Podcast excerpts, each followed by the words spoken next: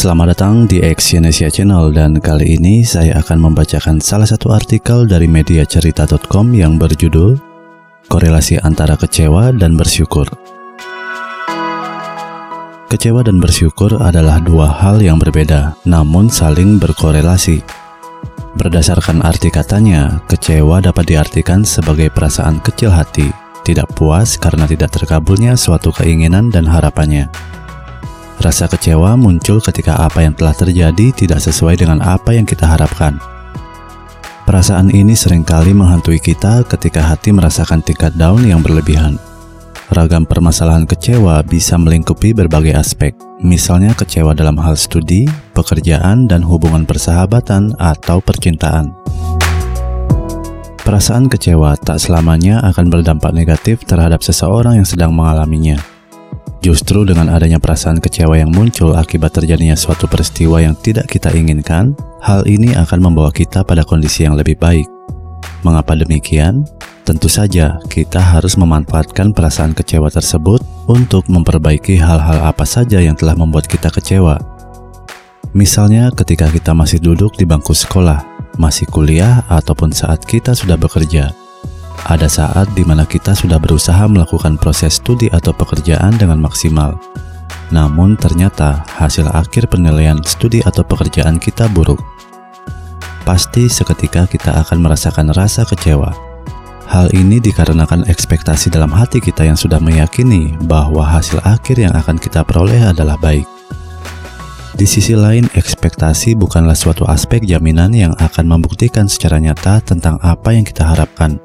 Namun, rasa kecewa terhadap hasil akhir studi atau pekerjaan tersebut bukanlah akhir dari kegagalan dari apa yang telah kita perjuangkan dalam proses studi atau pekerjaan. Dalam memanfaatkan kekecewaan tersebut, kita harus jeli dalam melihat apa sih yang membuat nilai akhir kita jatuh ataupun buruk. Hal pertama yang kita koreksi adalah diri kita sendiri. Mengapa kita bisa mendapatkan nilai akhir buruk, sedangkan kita sudah berusaha semaksimal mungkin? Apakah dalam persiapan yang kita anggap maksimal itu sebenarnya tidaklah maksimal? Hal inilah yang membuat rasa kecewa itu dimanfaatkan sebagai bahan untuk introspeksi dan koreksi pada diri sendiri. Adanya rasa kecewa ini, kita bisa memperbaiki kondisi di masa mendatang agar tidak timbul rasa kecewa di kemudian hari. Selain itu, ketika kita sedang menjalin suatu hubungan dengan orang lain, entah persahabatan ataupun percintaan, Secara logika, terbentuknya suatu hubungan tersebut karena ada faktor kenyamanan yang timbul. Namun seiring berjalannya waktu, sifat manusia yang beraneka ragam pasti ada saatnya kita punya rasa kecewa terhadap hubungan yang sedang kita jalani.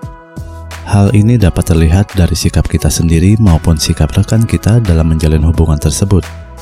Rasa kecewa terhadap suatu hubungan akan muncul ketika ada sifat dan sikap yang dimiliki oleh rekan tidak sejalan dengan apa yang kita inginkan ataupun sebaliknya. Tentu saja, hal ini menimbulkan konflik secara terus-menerus ataupun salah paham yang berlebih, sehingga hubungan persahabatan atau percintaan tersebut dapat berakhir. Dengan berakhirnya suatu hubungan tersebut, maka ada saat di mana kita melakukan introspeksi diri Apakah selama ini yang kita anggap salah paham sebenarnya kitalah yang membuat hal itu terjadi? Melalui proses introspeksi, koreksi, dan perbaikan diri inilah kita dapat memetik rasa syukur dari kejadian yang telah dilalui. Dengan kata lain, kita dapat mengambil hikmah atas apa yang telah kita perbuat. Hal ini dapat merubah diri kita menjadi seseorang yang lebih baik dalam menjalani suatu pekerjaan maupun suatu hubungan selanjutnya.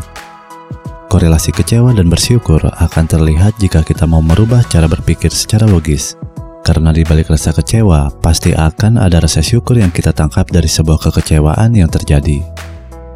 Terima kasih telah mendengarkan audio artikel ini dan silakan cek link di bawah untuk membaca artikel dari audio ini. Salam sukses.